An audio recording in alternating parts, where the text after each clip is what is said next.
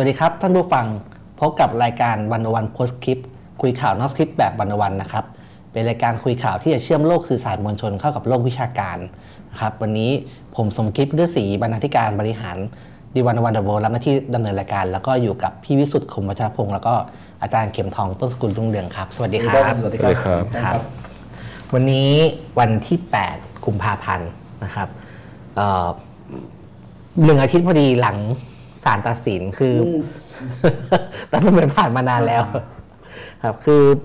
ก็ต้องยอมรับว่าสัปดาห์ที่ผ่านมาเนี่ยคือคนคุยกันเรื่องนี้นะคุยกันเยอะมากนะครับ แล้วก่อนผมว่าช่างใจว่าจะคุยกันดีหรือเปล่า แต่ว่าอาจารย์เข็มทองกับพี่วิสุทธิ์มาดีผมว่าก็ต้องคุยหน่อย ว่าเออสุดแล้วแบบพอไปผ่านมาอาทิตย์หนึ่งเนี่ย ลองไปนั่งตกผลึกกันแล้วเนี่ยแบบเห็นเห็นอะไรบ้างนะครับ พี่สุดครับเป็นไงครับหนึ่งอาทิตย์ที่ผ่านมา นี่หมายถึงคดีคดีล้มล้างการแก้ปกไขอะไรแก้ไขเท่ากับล้มล้างใช่ไหมครับ ผม ผมว่าเป็นโจทย์ใหญ่นะคือไม่ได้มันมุมผ่านไม่ได้เพราะว่าโจทย์ใหญ่ก็คือว่า เอาละเอาเอาอันใกล้ของก้าวไกลนะว่าจะก้าวไกลก้าวใกล้หรือก้าวยังไงเนี่ย ยุบพักยุบไหม ผมว่ายุบ ตัดสิทธิ์นะตัดไหมผมว่าตัด แต่จะตัดไม่ทุกคนไม่ได้ตัดสิทธิกรรมการบริหารใช่ไหมแล้วก็ตัดสิทธิ์ของสี่สี่คนที่ยื่นแก้ไขไอ้ร่างหนึ่งหนึ่งสองเนี่ยนะผมว่าไปหมดอะผมดูแล้วผมว่าน่าจะบางคนจะรอบบ้างนะไม่รู้ละแต่ว่าไอ้เนี้ยคือคือประเด็นมันก็ไปต่อแล้วตกลงก้าวไกลจะยังไงต่อใช่ไหมเอ่อนอกจากพิธานี่ใครจะขึ้น ตัวแรกอะนะใครขึ้นทันไหมเอาตรงไอติมคนมีไหมใช่ไหมอืมแล้วมันจะแข่งขึ้นกว่าเดิมจริงหรือเปล่า นี่ผมว่านี่ประโยชน์ท้าทายที่สำคัญที่ผมมองอย่างนี้นะฮะผมว่าดีไม่ดีก้าวไกลแตกเลยแต่ว่าแตกทางความคิดนี่คือว่า พอมีประเด็นนี้ขึ้นมาเนี่ยหนึ่งหนึ่งสองเป็นเรื่องที่ แต่ต้องได้เปล่าไม่รู้อืมสมมติว่าก้าวไกล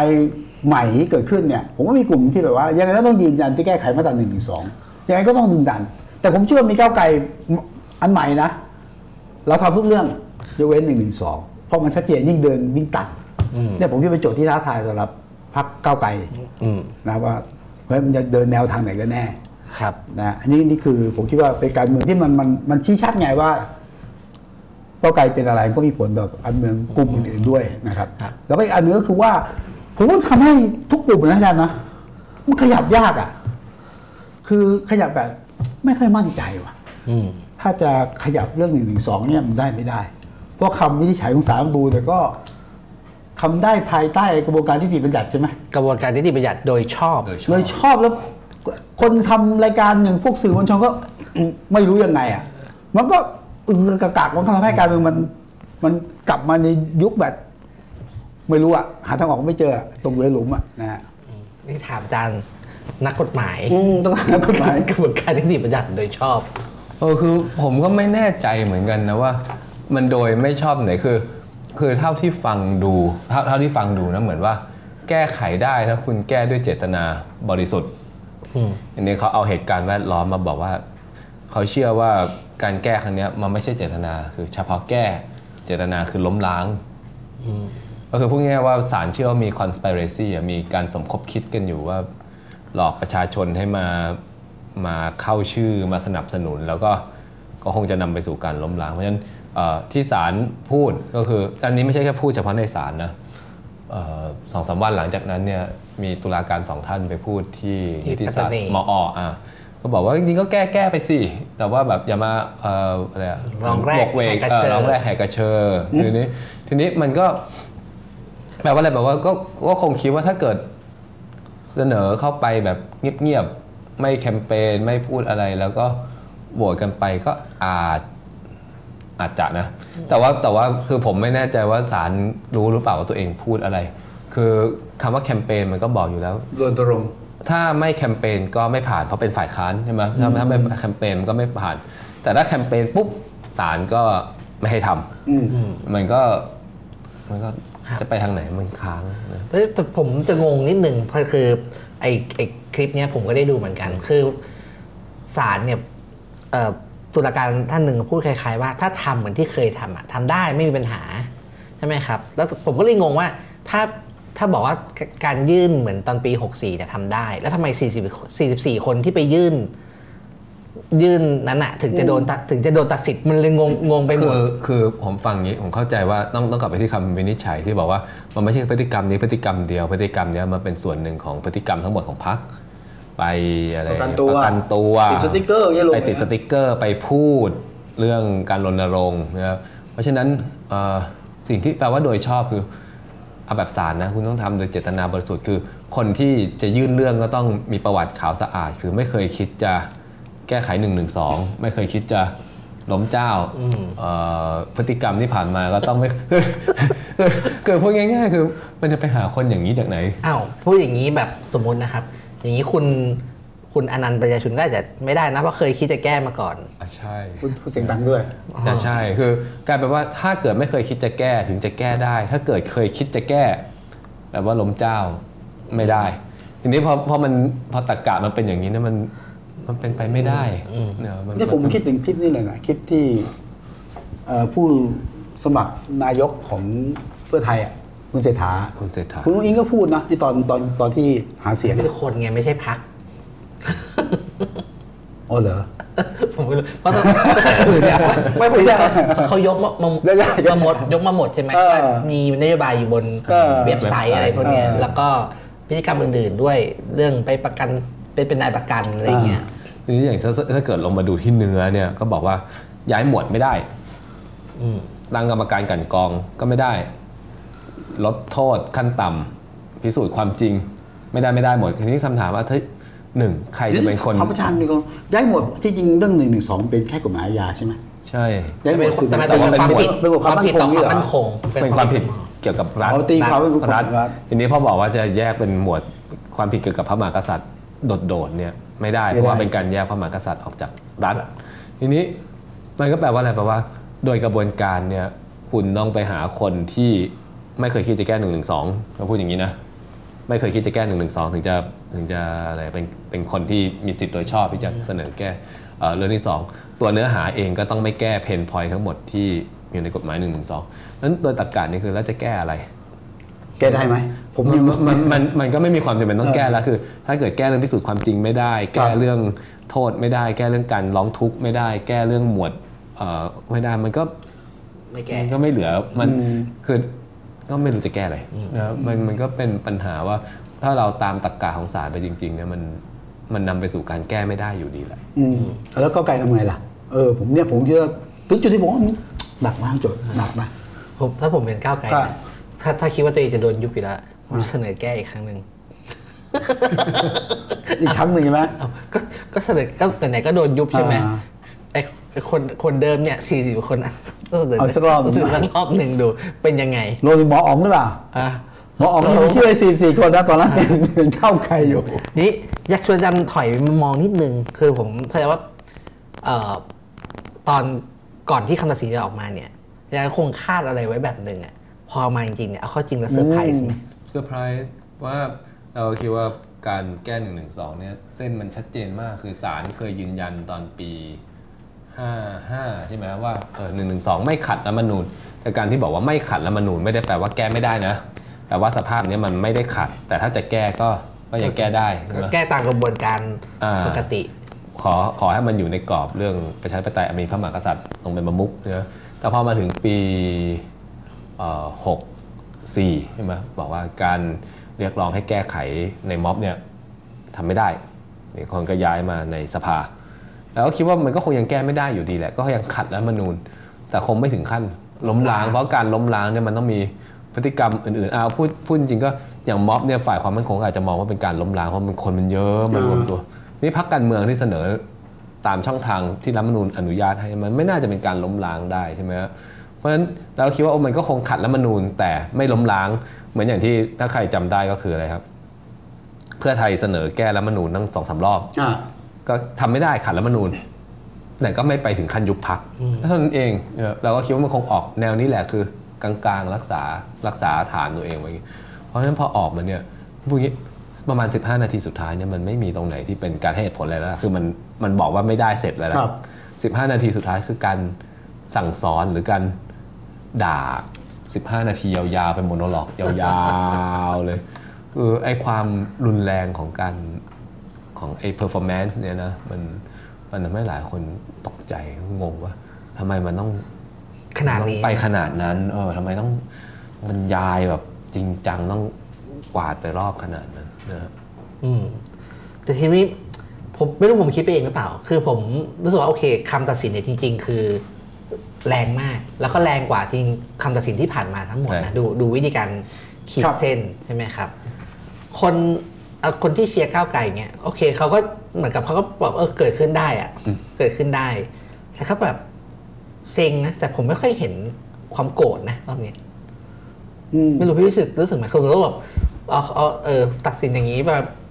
ก็เออผมผมแล้วคิดอย่างผมไงไม่ไม่ต่างกับอาจารย์หรือคนอื่น เกิดอาการช็อกนิดหน่อยแบบไม่ช็อกช็อกเยอะตอนแรกช็อกซีเนม่าเพราะว่าอารมณ์แบบ อารมณ์แบบ วันพุธก่อนก่อนหน้าเป็นเรื่องอะไรนะพิธามีสิทธิ์เป็นสสต่อหรือไม่มันแบบถือหุ้นสื่อ มันก็ยังดูแบบเออโอเคดีมูดใหญ่คิดว่านะคือใจจริงนะผมคิดว่าคิดว่ารอบนี้ศาลจะวินิจฉัยว่าให้หยุดการกระทำอ่าใช่อ่าอาจจะณเวลานี้หรืออนาคต แต่ก็ไม่ไม่คือไม่คิดว่าศาลจะมีคำวินิจฉัยที่คือปกติผมผมอย่างเงี้ยผมที่ผมตามข่าวศาลเวลาจะมีเพสซีรีใช่ไหมครับ ก็มีคำวินิจฉัยว่าสองสามทัศน์เพราะว่าเป็นทางการนะแล้วไปตีความ แต่รอบนี้คือ มีมีบริบทที่ชัดเจนแล้วแบบเรียกไงฮะสั่งสอนหรือต่อว่าต่อขานไอ้เงี้ยมาแบบนั้นก็ก็ก็ก็ก็ก็ช็อกนิดนึงแต่ว่าผมเข้าใจว่าอารมณ์ของคนที่รู้คำวินิจฉัยอะผมคิดว่ารอบนี้ก็ทำให้เกิดอารมณ์แบบค้างและงงงๆนะแต่ว่าจะแปลเป็นอะไรเนี่ย ผมก็ต้องรอสักระยะนะอืมแต่ว่าก็คิดว่า ไอ้ความงงๆทำให้คนแบบงงและมีคำถามกับตัวเองเหมือนกันนะว่ายังไงต่อผมผมถามอาจารย์นิดหนึ่งครับ คือมองไปในอนาคตเนี่ย คนคนจะชอบบอกว่าคำตัดสินของศาลรัฐธรรมนูญหรือศาลอะไรก็ตามเนี่ยก็คือมันคือการบรรทัดฐานบางมาตรฐานไว้ใช่ไหมครับอ่าใช่ถ้ามองไปในระยะยาวเนี่ยอิมเพรสชันของเคสเนี่ย มันคืออะไร คือ นักโทษหนึ่งหนึ่งสองคือใครที่โดนกล่าวหาเรื่องหนึ่งหนึ่งสองเนี่ยจะ จะสูญเสียการเข้าถึงสิทธิ์ และหลักประกันหลายๆอย่างเยอะมากนะไม่ต้องพูดเรื่องแก้กฎหมายนะแต่หมายถึงว่าเอ่อจะไปยืนหยุดขังเรียกร้องให้เขาก็ไม่ได้นะไปประกันตัวก็ไม่ได้ไม่ได้อะรไม่เงี้ยได้นั่นกลายแปลว่าถ้าคุณโดนหนึ่งหนึ่งสองปุ๊บเนี่ยโอ้ไอสิทธิตามรัฐธรรมนูญที่คุณควรจะได้ หรือแม้กระทั่งมนุษยธรรมบางอย่างที่คุณควรจะได้เนี่ยหายไปเลย อันนี้คือแต่แต่ละคนที่โดนเนี่ยคือก็จะจะหายไป ทีนี้เอ่อกลับมาดูที่พักเนี่ยตอนนี้เราก็อยู่ในสภาพคล้าย ๆ กับประเทศเผด็จการจำนวนมากนะที่ยุบพักฝ่ายค้านว่าเป็นเล่นนะแต่สิ่งหนึ่งที่เรายังไม่เคยไปถึงนะคือไปแบบเป็นแบบขนาดแบบรัสเซียคืออะไรจำคุกผู้นำฝ่ายค้านนะอันเนี้ยตอนเนี้ยมันตอนเนี้ยประเทศไทยคือเราเราถอยมาตลอดเราตกต่ำมาตลอดแต่ว่า ก็ยังไปไม่ถึงจุดนั้น ตอนเนี้ยถึงทางแยกแล้วว่ากัมพูชาก็ทำอยู่แล้วใช่คือคือเราก็เราก็อยู่ตรงทางแยกแล้วว่าอ่าอยู่ตรงทางแยกว่าเราจะตกต่อไหมอ่าฮะเพราะเอ่อฮุนมาเน็ตก็เพิ่งมาเยือน หรือกำลังจะมาเยือนไทยอะไรเนี่ยเพิ่งมามาเพิ่งมามาเพิ่งมาแล้วนะฮะเออแล้วเราจะไปต่อไหมเอ่อเกาหลีเหนือไหมปูตินไหมอะไรอย่างเงี้ย ใจพูดมาใจไม่ค่อยดีนะ เพราะว่าไม่เนี่ยหลังๆเนี่ยอุนอุงอิงเขาก็ไปประชุมระเบียบโลกใหม่กับรัสเซียหรือล่าสุดคุณคุณเพิ่มเสร็จคุณเพิ่มพูนชิดชอบเนี่ยก็เพิ่งไปจะไปเกาหลีเหนือจะไปคุยกับเอ่อผมไม่แน่ใจว่าเป็นเจ้าคือถ้าถ้าถ้าจะเป็นเจ้าหน้าที่รัฐเกาหลีเหนือเนี่ยคุยเรื่องแบบโรงเรียนเนี่ยคุยเรื่องโรงเรียนว่าหลักสูตรอะไรเงี้ยครับผมเห็นอยู่เกาหลีเหนืออะไรอย่างเงี้ยใช่คือคือมันก็มีแนวโน้มเหมือนกันว่าเผด็จการที่เราเป็นเนี่ยเรายัง สมัยก่อนเรามันยังต้องมีภาพลักษณ์บางอย่างที่ต้องคีปไว้นะ เหมือนอย่างเราอยากเป็นสิงคโปร์เนี่ยก็ครัคือบคือมันต้องมีภาพของมันต้องมีสื่อต้องแปลอะไรบ้างอะมแต่ต้องมีช่วงหลังรออยู่อะไรเงี้ยช่วงช่วงหลังๆเราม่านหลุดหมด มันมันแต่มันจะขนาดนั้นเลยเหรออาจารย์โอ้ยอย่าแปลกใจเหรอไม่เพราะผมยังเชื่อเชื่อ ยังมีความเชื่อมั่นอยู่นิดนึงสำหรับเพื่อไทยนะเพราะเขาก็เขาก็ถูกยุบมาถูกกระทำมาอย่างน้อยมันก็เป็นรอยแผลเขาเปล่าที่ต้องคิดอะ ไม่แต่แต่ผมมีข้อสังเกตอย่างนี้ครับพี่วิสุทธ์ครับ คือได้ได้คุยไว้แล้วเหมือนกันว่าแบบรอบนี้มันเหมือนคือมันเหมือนการเผชิญหน้าระหว่างก้าวไกลกับรัฐไทยอะอ่า คนอื่นไม่เกี่ยว คนอื่นขอดูเป็น เป็นคนดูอยู่เงียบๆอะไรใช่เงี้ย ใช่ อย่างนี้แบบบางเรื่องใช่ไหมครับ อย่างเช่น การจริงๆคำตัดสินของสารรัฐธรรมนูญเนี่ยมัน มันส่งผลกระทบนะ เพราะจริง ๆ มันกระทบกับอำนาจสสโดยตรงนะใช่อะมันอำนาจนิติการบัญเสญัตินอนิติบัญญัติ ใช่ไหมคือเขาควรจะมีอำนาจเสนอกฎหมายหรือแก้กฎหมายใช่ไหมครับ แต่ว่าคณะสินเนี่ยมันไปเขาเลยเป็นเป็นละเมิดอะไปไปริดรอนอำนาจตรงเนี้ยแต่ว่าไม่มีพรรคสสพรรคการเมืองไหนนะที่ที่พูดออกมาคอมเมนต์เรื่องนี้เลยอะไรอย่างเงี้ยหนึ่งผมจับอารมณ์จากอย่างกองเชียร์เพื่อไทยเนี่ยเอ่อสะใจ ดีใจอ๋อสะใจ บางกลุ่ม บางกลุ่มบางกลุ่มโอเคบาบางงกกลุ่มลุ่ม แต่ผมคิดว่าก็มันก็คือเขาก็คือจะว่าไงก็สำเร็จเหมือนกันก็คือเอ่อประชาธิปไตยแบ่งเป็นหลาย ๆ กลุ่มใช่ไหมคุณทำลายกลุ่มนี้ กลุ่มอื่นก็ดีใจหรือวางเฉยอะไรเงี้ยจนกว่าตัวเองจะโดนทีนี้เพื่อเพื่อไทยเนี่ยยังไปไม่ถึงจุดที่จะมาบ่นเรื่องสารรัฐธรรมนูญยังรู้สึกว่าอืมกฎหมายต้องเป็นกฎหมายสิใช่ไหมแต่เดี๋ยวไปเดี๋ยวอีกสักปีหนึ่งถ้าเกิดสมมติศาลมาขวาง digital wallet อย่างเงี้ย เดี๋ยวเดี๋ยวถึงตาตัวเองบ่นบ้างแล้ว แต่ตอนนั้นก็คือฝั่งฝั่งก้าวไกลก็อาจจะไม่เหลือกำลังอะไรให้มามาช่วยสนับสนุนคือนึกขึ้นออกไหมมันก็แตกกันแล้วก็เอ่อเขาก็เก็บไปทีละ section แต่ความเชื่อเรื่องยิ่งยุบยิ่งโตยิ่งกดยิ่งกระกระคือผมกระจายมันยิ่งขยายคือมันยังใช้ได้ไหมเนี่ยคือคือมันอาจจะได้แต่มันมันเหนื่อยไงแล้วมันเพิ่มต้นทุนให้กับระบบมหาศาลผมผมว่านะ คือการตั้งพรรคใหม่เนี่ยต้องหาผู้นำที่มี บุคลิกขึ้นมารวมเอาเอาหุ้นจริงก้าวไกลกว่าจะทำพิธามาถึงจุดนี้ได้ก็หลายปีนะอ่าใช่จนท้ายๆคือยังงงๆแล้วามาได้ไงบางคนเขายังแซวจริง ๆ ก็คือผมยังงงตอนมาเดือนเดือนสุดท้ายก่อนเลือกตั้งนั่นแหละใช่ใช่ใช่ตอนรับมอบเอ่อตำแหน่งจากธนาธรยังอืมใครอะใครอะแล้วได้ขอร์ดจริง ๆ ในสภาช่วงก่อนก็ไม่ได้ดีนะมีขาดประชุมอ่ามีมีอะไรก็โดนวิจารณ์มาเพียงแต่โอเคช่วงโค้งสุดท้ายของการเลือกตั้งมันทีนี้ลองคิดถึงถ้าถ้าต้องมาปั้นอีกคนหนึ่งให้มัน มันไม่ทันมันไม่ทันด้วยลองถือว่าแบบว่าอะนึกถึงใครอะนึกถึงคนอย่างสมมติว่าไอติมเงี้ยอายุยังไม่ถึงด้วยซ้อ๋อเพราะแต่ผมผมอาจจะมองว่าโอเคนะก้าวไกลจะอยู่ไม่อยู่ คนของพรรคก้าวไกลอยู่ไม่อยู่เรื่องแต่ว่าผมยังเชื่อว่าไอ้ความเป็น DNA แบบก้าวไกลอะำอืมซึ่งไม่จำเป็นต้องเป็นคนในพรรคอะมันก็จะเกิดขึ้นได้นะอืมคนที่แบบเอ้ยกูอยากเห็นการเปลี่ยนแปลงอยากเห็นอะไรใหม่ แล้วก็ตั้งตัวขึ้นมา แล้วนี่คืออะไรก็ไม่รู้แหละแต่มันดือ DNA แบบก้าวไกลอะ มันก็มีโอกาสเกิดนะผมผมว่ามันมันก็มีโอกาสเกิด แต่มันมันสุดท้ายคือทุกอย่างมันเป็นความสิ้นเปลืองโดยของของระบบโดยรวมโดยโดยไม่จำเป็นอะไรอย่างเงี้ยครับ อืมผก็มจะว่า ไปควานหาคนมาได้อืม แพงนะแพใช้งเงินใช้แล้วก็ ใช้เงินทุกอย่าง แล้วก็อย่างก้าวไกลที่เราเห็นเนาะมันก็ไม่ใช่แบบว่าสำเร็จรูปอะแต่บางใช่ หลายคนที่เห็นก็คือจะต้องมาอบรม ทำกันมา 3-4 ปีจนมีประสบการณ์ไอ้อย่าง คุณสรีกัญญาอย่างเงี้ยอืมใช่ไหมคือตอนที่ขึ้นมาก็ก็ยังไม่โดดเด่นขนาดนี้ใช่ใช่ไหมครับแล้วก็ถ้าตามข่าวก็คืออาจจะเป็นหัวหน้าพักคนใหม่ ถ้าถ้าก้าวไกลถูกยุบใช่ไหมครับ แต่ทีนี้ถ้าโดนโดนไปด้วยอะเพราะเป็นหนึ่งใน 44 คนที่เข้าชื่อเสือก็ก็หมดแล้วก็ต้องก็ต้องเป็นคนใหม่ขึ้นมาอีก ก็น่าจะเขาล็อกไม่ใช่เหรอล็อกของคนที่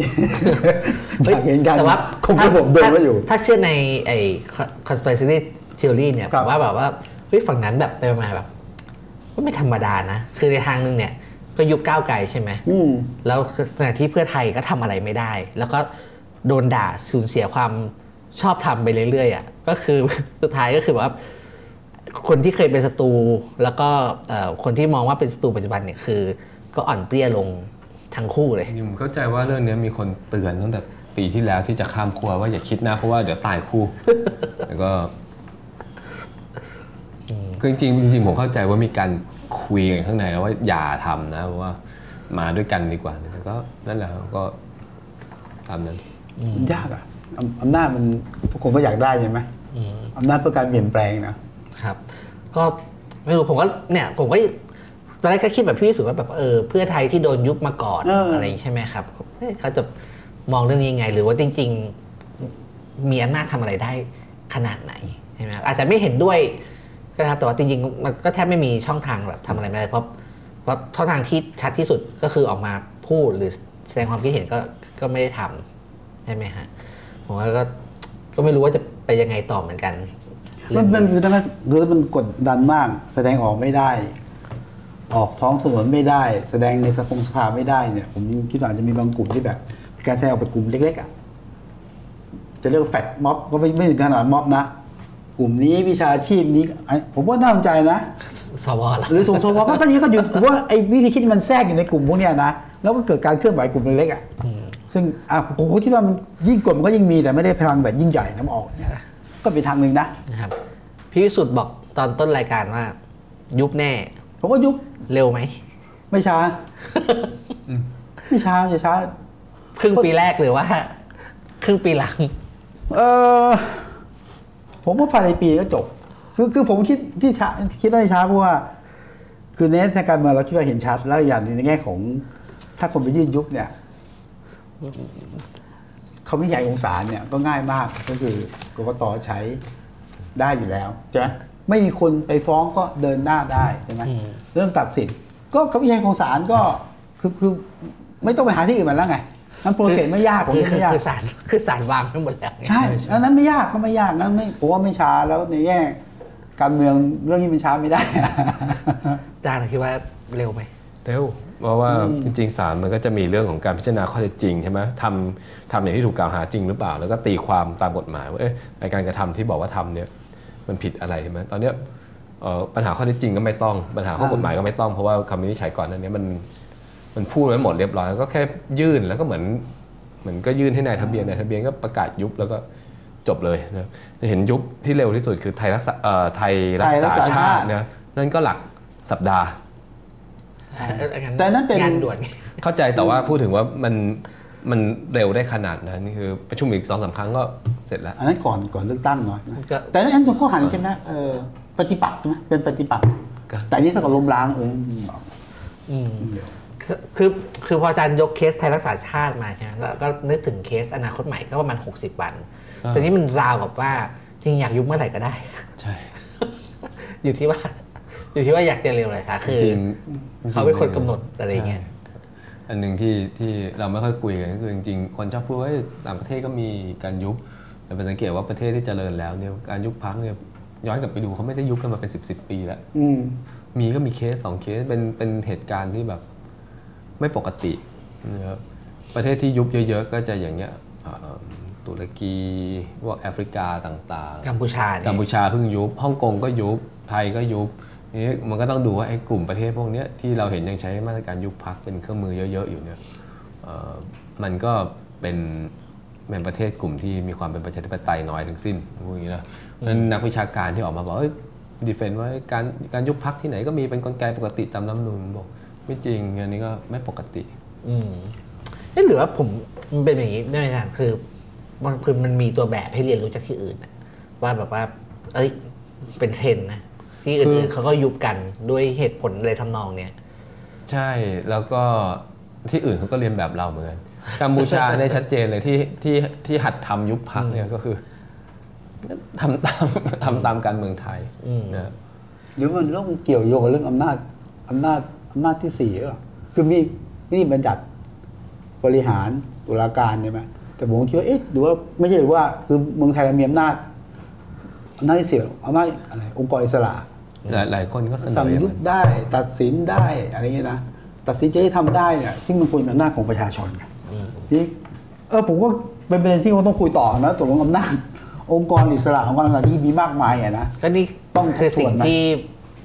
ก็น่าจะเป็นประเด็นใหญ่ประเด็นหนึ่งตอครันบที่ทำรัฐธรรมนูญใหม่ครับใช่ไหมครับ แต่ว่าโอ้เราเห็นเอ่อคำตัดสินแล้วก็จังหวะของสารรัฐธรรมนูญเนี่ยก็จะแล้วอย่างนี้ถ้าพูดแบบตามตรงๆถ้าถ้าถ้าอยู่สายประดิษฐ์ประนอมเนี่ย ใครจะไปกล้าแก้สารรัฐธรรมนูญหมายว่าแก้ปฏิรูปใช่ไหมครับ ก็เขาแสดงให้เห็นว่าเขาเขาแข็งขนาดนี้อะไรเงี้ยก็ก็ยากก็ยากเหมือนกันหมายว่าโจทย์โจทย์ข้างหน้าการเป็นรูปองค์กรอิสระต่างๆเนี่ยเพ ราะตอนนี้องค์กรเหล่านี้ก็กลายเป็นกลไกรัฐโดยสมบูรณ์มันมันมันก็ยากขึ้นใช่ไหมครับไม่พูดถึงอุปสรรคนะถามว่ารู้จักเป็นไปได้ไหมคือไหนแก้มันก็แก้องค์กรอิสระเนี่ยอ๋อแก้ได้ได้ใช่ไหมแต่แก้ได้คือสำเร็จต้องบอกอย่างนี้รูปแบบว่าเวลาเรื่องเวแก้ลาได้เวลาเรารับกลไอ้พวกรูปแบบต่างๆ innovation ครัต่าบงๆทางรัฐธรรมนูญมาเนี่ยจริงๆเรารับมาเราก็มาดัดแปลงนี้ เราคิดมาตลอดว่าที่อื่นที่เขามีก็คงมีเหมือนเรา ไปดูต้นฉบับเขาจริงๆเขาไม่ได้มีเหมือนเรา อันนี้มัน เรามาโมเองอะแล้วก็เอ่ออย่างอย่างไต้หวันที่เป็นที่เป็นที่เป็นต้นกำเนิดของไอ้พวกองค์กรพวกตรวจสอบเนี่ยไปดูเขาจริง ๆ มันมีอยู่แค่องค์กรเดียวเป็นสภาตรวจสอบ มาจากการเลือกตั้งด้วยนะ และอำนาจมันมีแค่แนะนำส่วนฝ่ายปกครองฝ่ายบริหารเนี่ยจะทำไม่ทำเรื่องของเขาอืมความรับผิดอยู่ที่ตรงนั้น แต่อำนาจมันเลยมีนิดเดียว แค่นั้นเองมันไทยประดิษฐ์ไง ของของไทยไทยเราประดินี่ษฐ์พอไปตั้งเป็นปปชก็ อัดอำนาจเยอะอำนาจติดบัฟกกกตเลยคือ คืออัดขึ้นมาหมดทั้งนั้นจริงๆ ตัวต้นฉบับเองจริง ๆ เนี่ยอำนาจนิดเดียวเพราะฉะนั้นถามว่าแก้ได้ไหม แก้ได้ ลดอำนาจลงอืมคือพอมานั่งนึกย้อนไปอย่างงี้คือแบบว่า การเมืองไทยที่แบบมันมันมาได้ไกลขนาดเนี้ย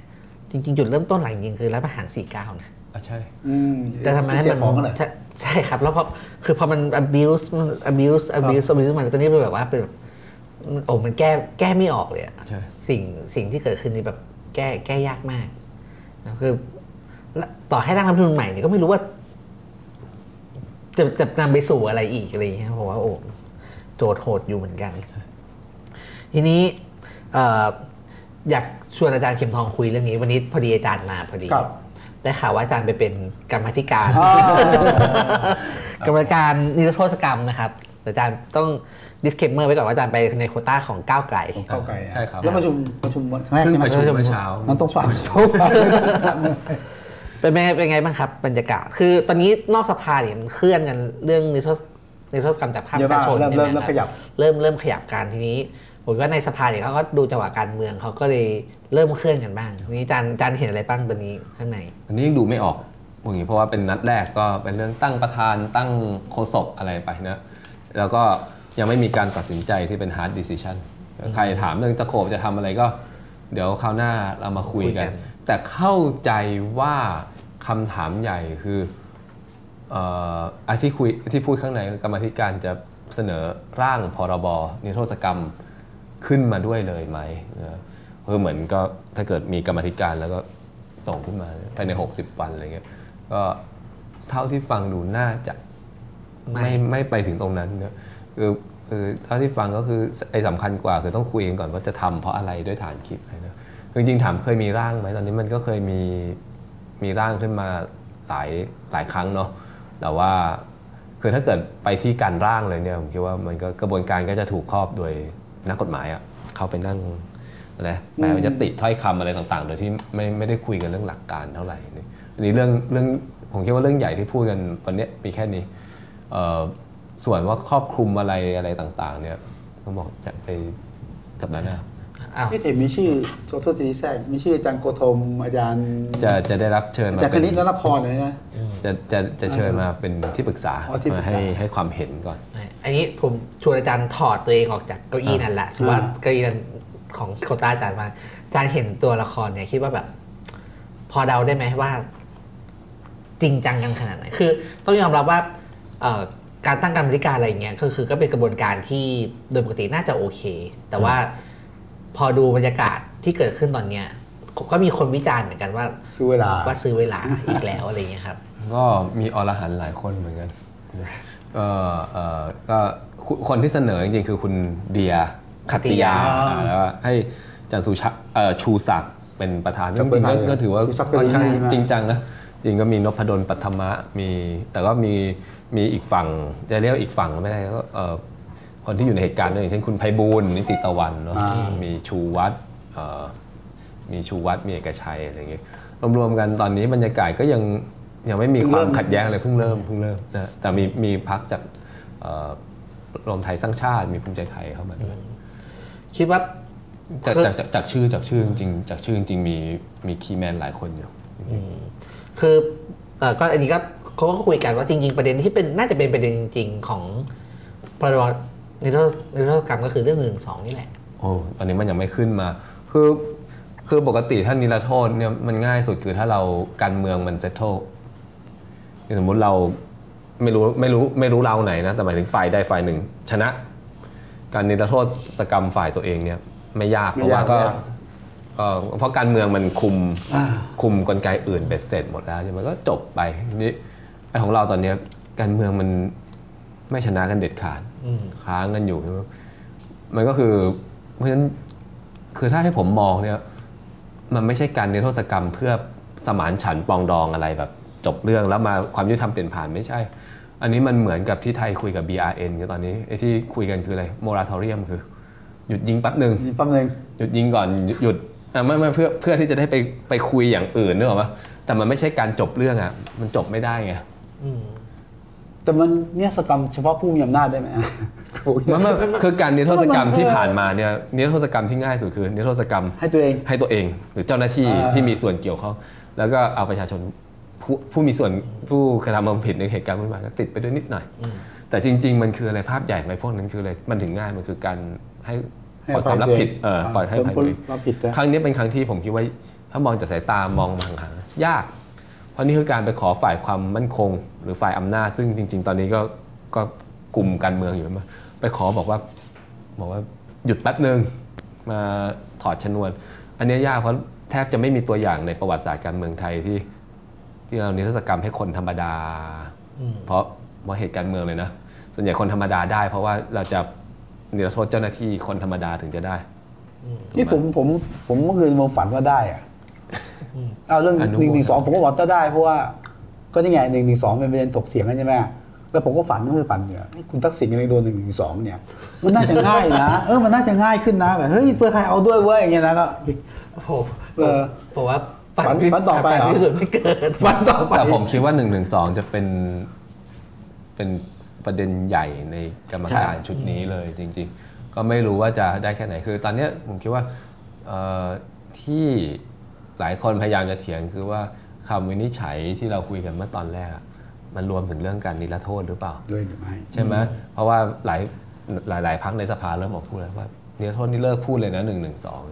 ในขณะที่ผมคิดว่าก็ภาคประชาชนด้วยนะภาคพวกทนายสิทธิ์อะไรเงี้ยรวมทั้งอย่างพักเก้าวไก่เนี่ยก็คงจะพยายาม พยายามจะยันไว้ว่า เอ้ย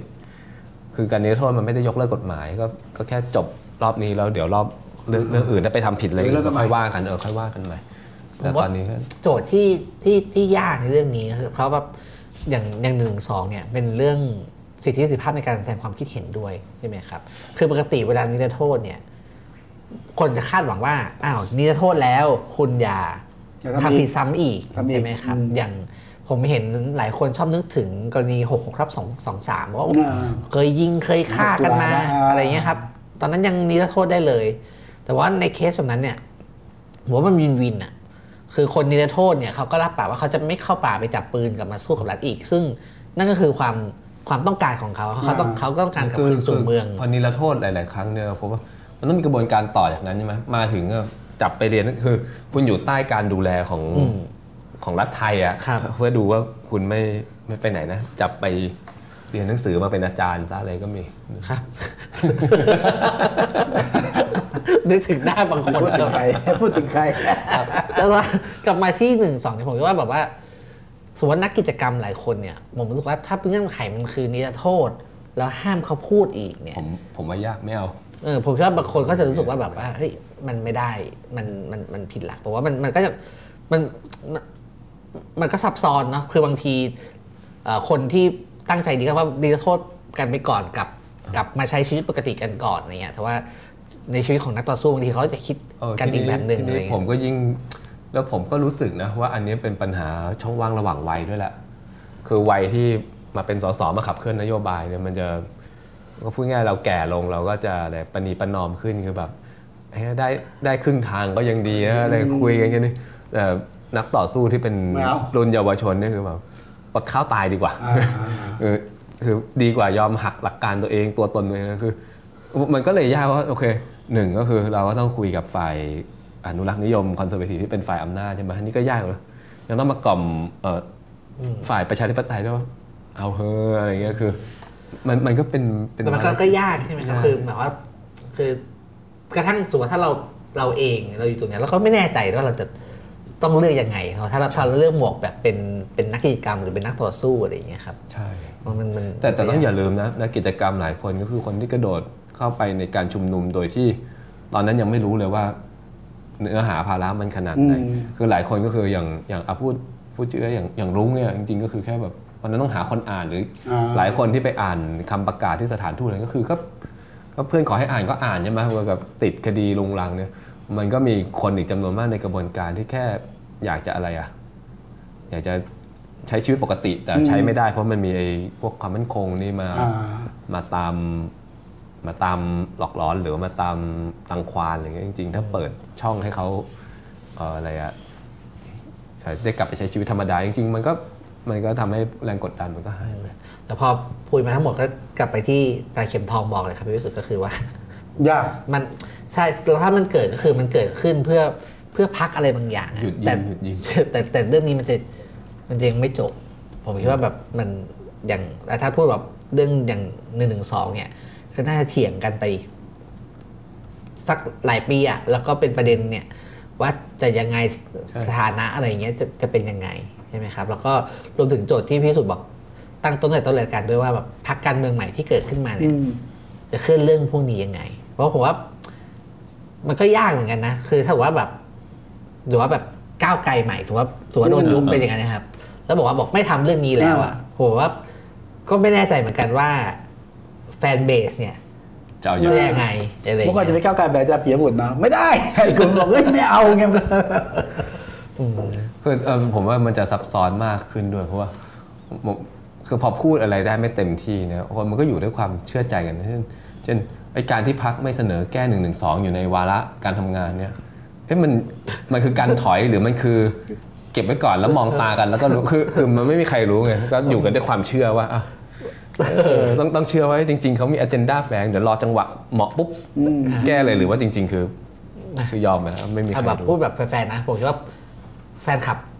กองเชียร์เพื่อไทยจำนวนหนึ่งก็ก็เชื่ออย่างเงี้ยว่าแบบว่าเพื่อไทยมองก็จะมองมองตากันอยู่อะรู้กันอยู่ว่าแบบเออตอนนี้แบบ ยอมไปก่อน ยอมไปก่อนอ่าอะไรอย่างเงี้ยครับ ก็การเมืองก็จะกลับเป็นแบบที่อาจารย์เข็มทองบอกว่ามันวนมันก็จะไม่ตรงไปตรงมาในความหมายแบบว่า เออ ก็ประกาศว่าอยากทำอะไรไม่ได้ไงอ่าก็บอกว่าก็แบบว่าขอะไรขมิบขย่งตาให้กันอะไรเงี้ยรู้กันอะไรเงี้ยครับเอ๊ะถ้าเกิดเนี่ยนิรศกรรมบางอย่างนะอาจารย์นะครับ ทุบโต๊ะอะไรมีการแต่ไม่เอาหนึ่งหนึ่งสองเนี่ย คือมันก็มีโอกาสเป็นไปได้ไหมคือถ้าไม่มีหนึ่งหนึ่งสองผมว่าวันเนี้ยได้แหละอืมเพียงแต่ว่ามันก็จะไม่ค่อยมี Impact อะไร เพราะว่ามันก็ใช่มันก็คือนิรโทษเพื่อเหมือนเหมือนติ๊กในช่องไว้ต้องนิรโทษนิรโทษแล้ว แต่จริงๆก็คือก็ได้ทำแล้วไง ก็ได้ทำแล้วคือใช่ไหมเคยแถลงไว้ว่าเราจะนิรโทษกรรมก็ทำแล้วไงอะมีมีสองครั้งที่ผมนึกถึงอะไรอย่างเงี้ยเออขอโทษนะพักประชาธิปัตย์เคยบอกจะแก้ปัญหาไฟใต้ภายในร้อยวันอ่า มีรัฐมนตรีดูแลเรื่องใต้ด้วยอ่านี่ก็คือเก็คือพอได้เป็นนายได้เป็นนายกตั้งครัรับฐบาลปุ๊บก็ภายในร้อยวันก็คือตั้งกรรมการขึ้นมาศึกษาอ่าก็บอกนี่ไงแก้ปัญหาแล้วอ่าแต่แก้แล้วมันไม่จบก็อีกเรื่องหนึ่งแต่ว่าก็ก็ก็รับปากก็ไงก็ก็แก้แล้วไงก็เออก็แก้ปัญหาไฟใต้ในใช่ร้อยวันใช่ก็ทำจริงเนอะอีกครั้งหนึ่งก็คือแก้รัฐธรรมนูญที่คุณอภิสิทธิ์ ให้แก้ตอนนั้นรัฐธรรมนูญ50เนอะอืมเสนอว่าอะไรไปเยอะแยะแก้โน่นแก้นี่สุดท้ายแก้ได้เอาแก้ระบบเลือกตั้งแก้แล้วไงจบแก้ได้ระบบเลือกตั้งสองแล้วก็ได้แก้แล้วไงแล้วก็แก้แล้วไงคือคือมันก็มีอย่างนี้ก็นี่โทษก็นี่ละโทษแล้วไงเพียงแต่ว่าไม่ได้แตะประเด็นใหญ่ก็ก็ไม่เป็นไรอืมทีนี้คือผมสงสัยอย่างหนึ่งครับคืออย่างเรื่องหนึ่งที่พรรคเพื่อไทยพูดเสมอใช่ไหมครับคืออย่างเช่นเรื่องหนึ่งสองหรือคดีการเมืองเนี่ยจะให้ไม่แก้กฎหมาย แต่จะไปดูเรื่องการบังคับใช้นู่นนั่นนี่ครับจริง ๆ แล้วในอำนาจของฝ่ายบริหารเนี่ยเอาเข้าจริงเนี่ยมันทำอะไรพวกนี้ได้มากขนาดไหนจริงๆเพื่อไทยพูดถูกนะอาจจะต้องต้องขยายหน่อย คืออันเนี้ยถ้าแก้กฎหมายมันก็กลับไปที่ฝ่ายนิติบัญญัติอืมถ้าเกิดจะไปเอ่อแล้วก็อีกส่วนหนึ่งปัญหามันอยู่ในคดี ก็คือฝ่ายตุลาการ ซึ่งอันเนี้ยก็นายกก็พูดเองว่ากระบวนการยุติธรรมมันต้องปล่อยให้ไปตามกระบวนการนะเพราะว่า มันแทรกไม่ได้อันนี้มันเป็นหลักความอิสระตุลาการเพียงแต่โอเค ถ้าตัดสินเสร็จแล้วจะไปออกพรบนิรโทษก็ได้แต่ก็วนกลับไปที่ฝ่ายนิติบัญญัติถูกไหมแต่ว่าจริงๆอะคดีมันเริ่มตั้งแต่ในชั้นตำรวจ เจ้าหน้าที่ฝ่ายความมั่นคงอายการ พวกนี้คอรมอฝ่ายบริหารเนี่ยจริง ๆ จริง ๆ ดูได้นะอืมจริง ๆ ถ้าเกิดเช่นสั่งตำรวจให้ยุติหรือชะลอการดำเนินคดี สั่งให้ถอนปุ๊บ พวกนี้คดีนโยบายเนาะพอมีนโยบายชัดเจนมาว่าคดีอะไรเอาไม่เอาอะไรเงี้ยจริงมันก็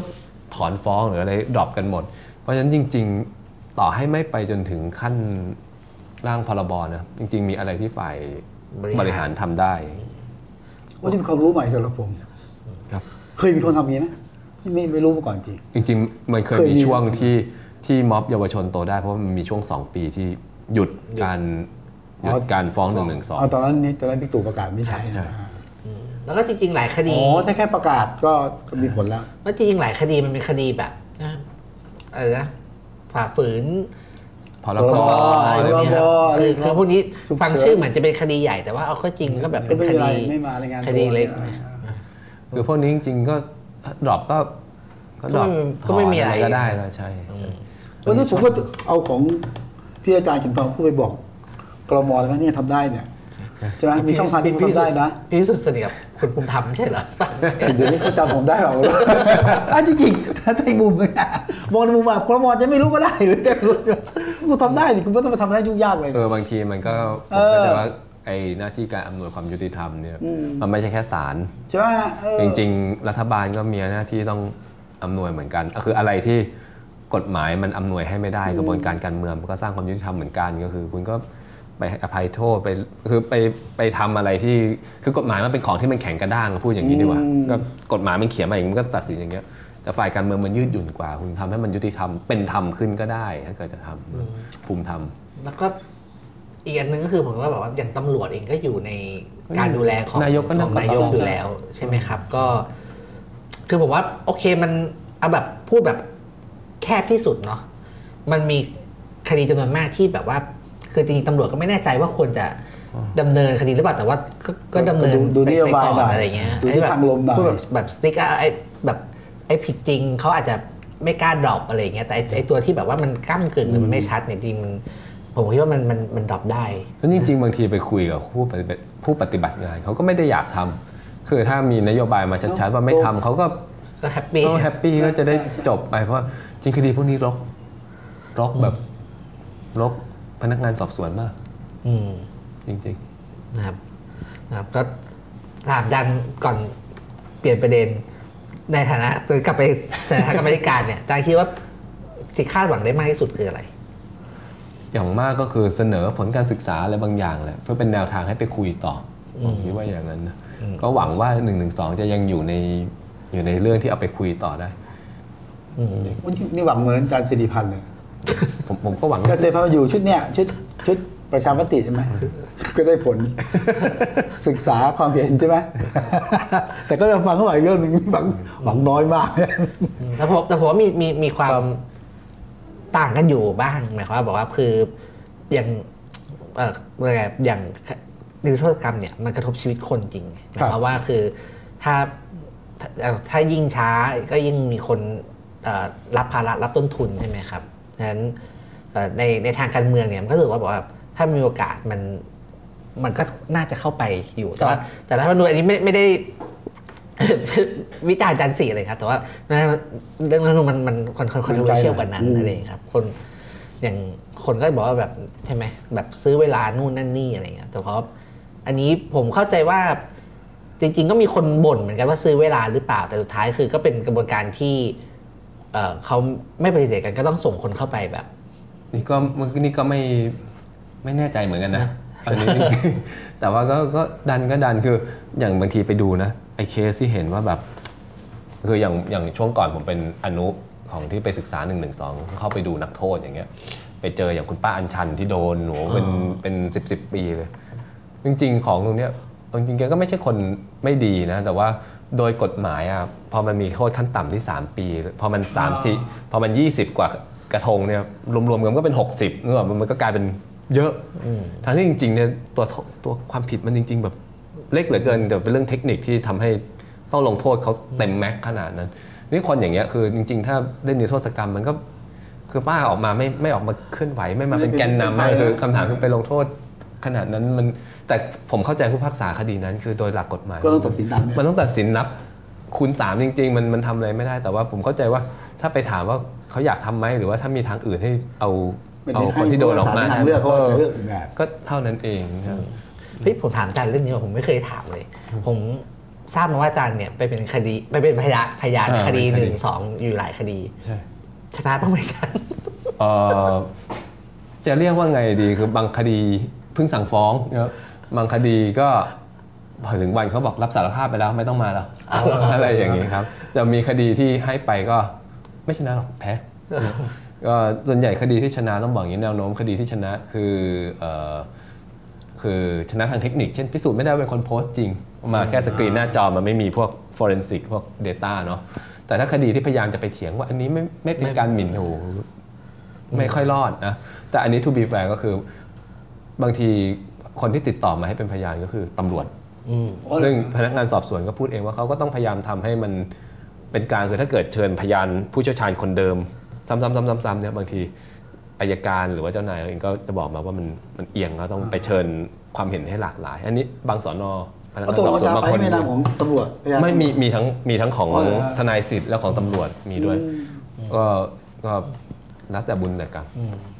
กคนหนึ่งที่ผมเห็นเขาโพสต์เล่าอยู่เรื่อยๆว่าต้องไปเป็นพยานก็คือคุณยิ่งชีพนี่แหละอ๋อยิ่งชีพแล้วเขาไปแล้วก็ก็จะชอบบ่นว่าไปทีไรก็ก็ก็แพ้อะไรอย่างเงี้ยผมผมก็เข้าใจได้นะคืออมถ้าจะเอาเรื่องแบบสู้กันในเนื้อความขึ้นหนึ่งชั้นศาลเนี่ยโอ้โหแบบอืมยากมากเลยอืมโอเค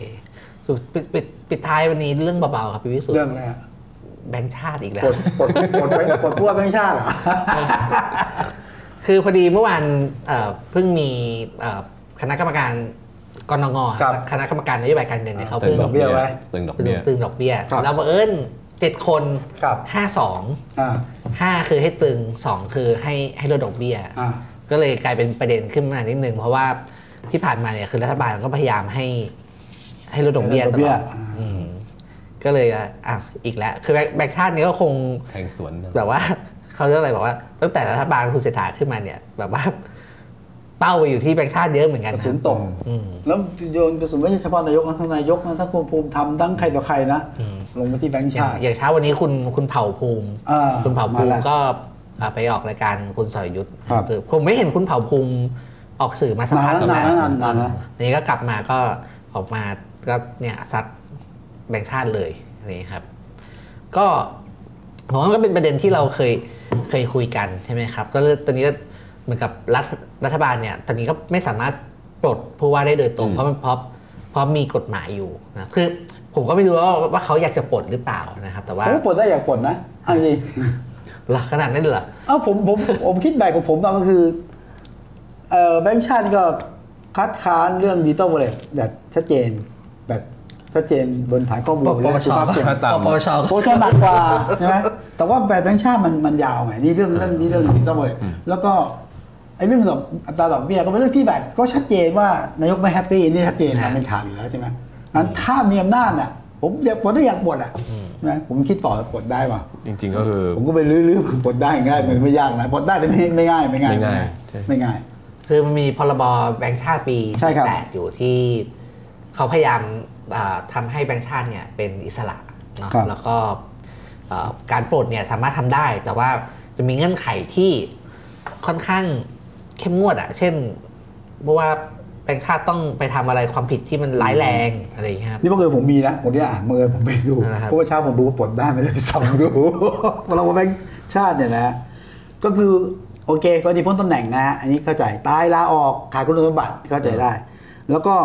คอรมอมีมติให้ออก โดยคำแนะนำของรัฐมนตรี เพราะมีความประพฤติเสื่อมเสีย อย่างร้ายแรงและทุจริตต่อหน้าที่อันนี้ไม่ง่ายเนาะอันที่สองครับมีไม่ง่ายนะมีวรรคอีกนะก็มีวิธีให้ออกนะครับ เพราะบกพร่องหน้าเอ่อบกพร่องหน้าที่อย่างร้ายแรงหรือหย่อนความสามารถนะฮะแล้วก็มตินี้ต้องแสดงเหตุผลในการให้ออกอย่างชัดแจ้งครับก็ ได้มันยากเนาะเสียหายรุนแรงร้ายแรงคอร์รัปชันเอ่อเพราะผมว่ามีประเด็นประเด็นนี้ด้วยครับ คือตอนนี้ที่ที่เห็นต่างกันคือเรื่องดอกเบี้ยใช่ไหมครับ ใช่ครับแน่นอนเวลาเราบอกว่าเอ่อแบงก์ชาติเป็นคนขึ้นหรือว่าลดอัตราดอกเบี้ยนโยบาย แต่กระบวนการตัดสินใจจริงๆเนี่ยมันมันไม่ใช่ผู้ว่าแบงก์ชาติเป็นคนมีกรรมการตัดสินใจไงมันมีกรรมการกรรมการนโยบายการนโยเงินบายใช่ ซึ่งมันเจ็ดคนใช่ไหมครับสามคนเป็นคนข้างในแบงก์ชาติอีกสี่คนเป็นคนข้างนอกอืม ประเด็นก็คือว่าส่วนไอ้คณะกรรมไอ้คณะกรรมการนโยบายเนี่ยก็ก็เป็นอิสระระดับหนึ่งอีกแต่ว่าแบบแล้วเขาเป็นคนตัดสินอะอย่างเมื่อวานผลโหวตคือห้าสองใช่ไหมครับครับ แล้วแล้วถ้าจะไปปลดผู้ว่าอย่างไม่เงี้แล้วยในที่สองนั่นคือให้ขึ้นต่อนะไม่ใช่ให้ลดอยู่ดีใช่ไหมสองคือให้ลดครับสองให้ลดให้ลดอ๋อโอเคสามเคยลดให้คงไว้โอเคนะห้าห้าคือห้าให้ตรึงให้ตรึงโอเคนะครับคือผมก็ตอนแรกก็ตั้งข้อสงสัยเอ๊ะเอ่อกรรมการนโยบายเป็นใครบ้าง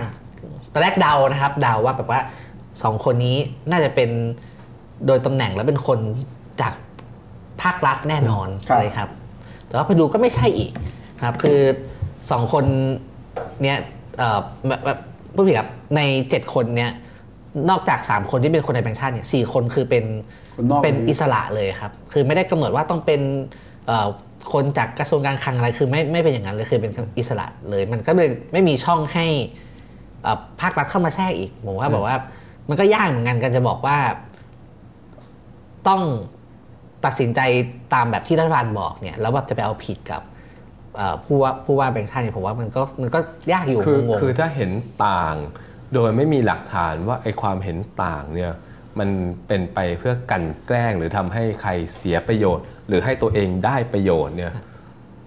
คือความเห็นต่างเฉยๆเนี่ยมันไม่เป็นเหตุไม่ได้มันไม่เป็นเหตุปลด อย่างเงี้ยอืมมันต้องแบบเห็นต่างแล้วธุรกิจที่บ้านได้ประโยชน์อะไรอย่างเงี้ยอะโอเค อันนี้ อันนี้ก็คดีอาญาก็ผ่านไปครับก็ผมก็เลยว่าแบบเนี้ยเดี๋ยวคงจะทะเลาะกันไปอีก เรื่อยๆอย่างคือมันก็มีคนตั้งข้อสังเกตเหมือนกันครับว่าหลังๆเนี่ยรัฐบาลเนี่ยออกมาเหวี่ยงแบงค์ชาติบ่อยครับครับคนก็บอกเฮ้ยเป็นการแบบว่าถ้าเศรษฐกิจไม่ดีกันได้มีคนให้ไปโทษช่วยช่วย